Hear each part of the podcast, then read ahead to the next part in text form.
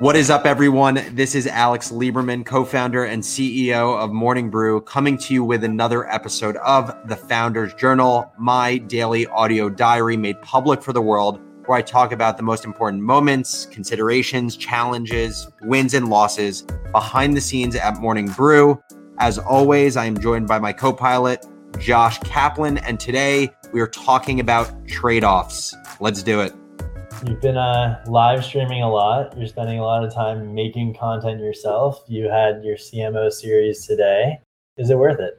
Yeah, I think I spend more of my time now talking to uh, a computer camera than actually talking to people in public. I guess this is this is the beginning of the uh, movement to the metaverse, as Matthew Ball talks about it.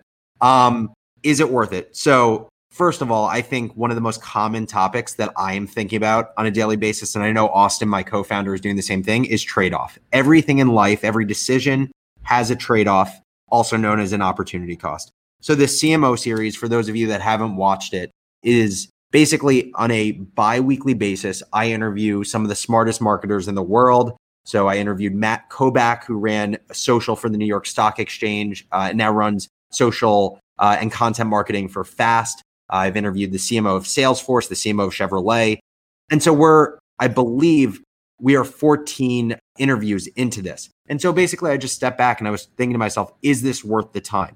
Because if I actually break it down, I'm spending probably four hours a week on the CMO series. And so it just really needs to be worth it. And so I've listed down the things that I believe make it worth it. And Josh, I'm going to have you push back on me and and get me thinking hard about the trade-off.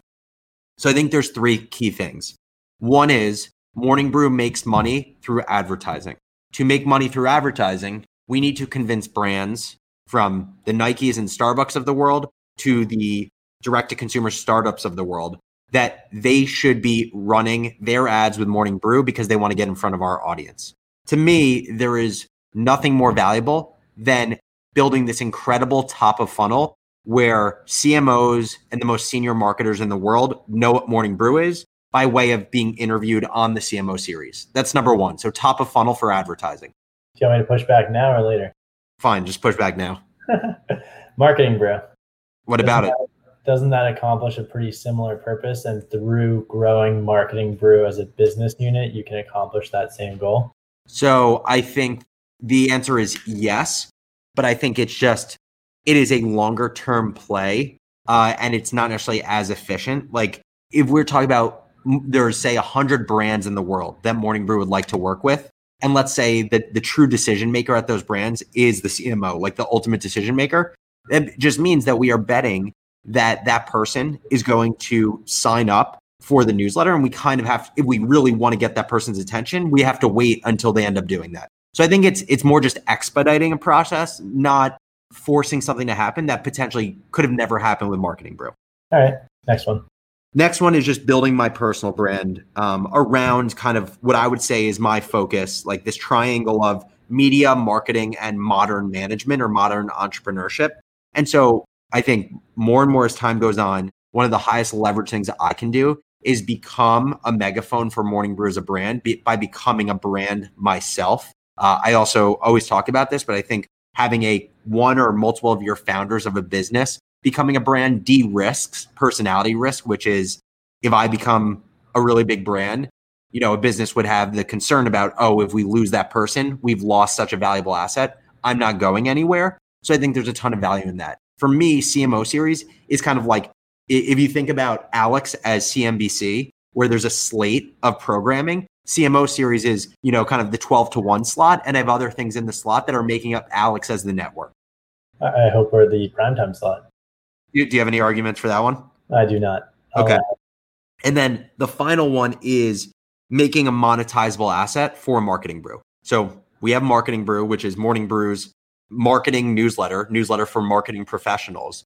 And so by creating the CMO series, it becomes yet another asset or franchise that as our team goes and sells marketing brew to companies that want to get in front of marketers, it's not just, hey, so and so PR firm, advertise in marketing brew so that you can get in front of marketing professionals so they can become your client of so and so PR firm. It's, hey, you can get a touch point with our marketing professionals in this newsletter through native written content But then, by the way, Alex, our CEO, also interviews some of the smartest marketers in the world. There's an ability to be the presenting sponsor of that show, which gets viewed on LinkedIn, Twitter, Twitch, and gets playbacks on YouTube. Are you interested? I just think it makes the pitch way more compelling. And it's just a downstream effect of what I would say the most, the two important, most important things are the personal brand building and the top of funnel for CMOs. But I think this is kind of just sweetening the deal of actually being a monetizable asset and almost like paying me for my time and paying you and paying everyone who's involved for their time. Yeah, I think it's part of our expansion. I think it's efficient. I like it. So again, like those are all the things that are pluses. What makes this not worth it? Well, one, if we're not actually converting some of these interviews into conversations that lead to ad deals, if over the long term we can't do that, then this kind of whole spiel about creating a top of funnel of marketers, well, it doesn't really do anything if we're not converting that into conversations and deal flow. If my brand isn't growing at over time, well, then this is a lot of time spent on not growing a brand. And if we can't monetize it, like if advertisers aren't actually interested in it, obviously that takes away value from it as well. Again, like our most, you know, constrained or scarce resource is our time. I'm spending four hours a week either doing the interviews or prepping for them.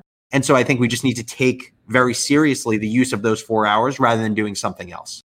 Yeah, it's time. It's always going to be like that. I think that's always going to be on that negative or that like potential negative list of things that if you keep it top of mind, then we'll be intentional. And I think in the early days of doing anything new, that's kind of the riskiest point because you don't know yet if the positives that you're hoping will happen actually have happened because it takes a lot of upfront work before they happen.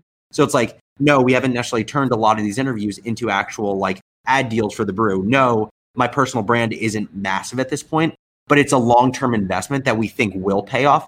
And so I think it always comes back to, especially with like young products or franchises, revisiting these things on a monthly or quarterly basis to say, are we seeing the right path or like are we on the path to a lot of these positives actually playing out? I think we continue to learn that throughout the business that things don't maximize their monetization opportunity after day one, and we actually have to continue to grind and be consistent. I, yeah, I think I, I think to your point, we have built a very large business, but it has taken four years of focusing on nothing but a single newsletter. I think patience with the right level of ambition is a really important thing.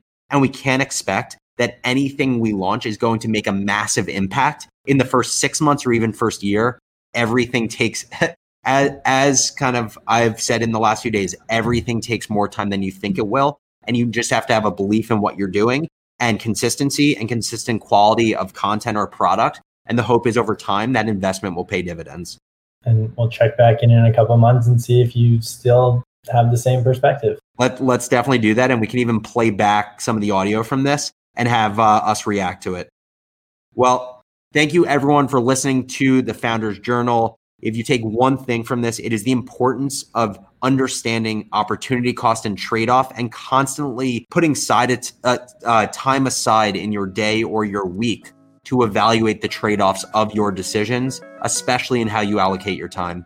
Thank you everyone for listening. If you are still listening, it means you're a heart loyal Founders Journal listener please, please, please leave a review in Apple Podcasts. It has been growing like crazy. We were at 34 a few days ago. Now it's at 51. Listens are going up. So we need to continue to push. Thank you so much for listening. Have a great day. Take it easy, everyone.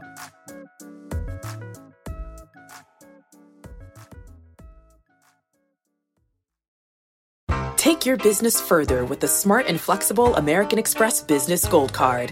It's packed with benefits to help unlock more value from your business purchases. That's the powerful backing of American Express. Learn more at americanexpress.com slash business gold card.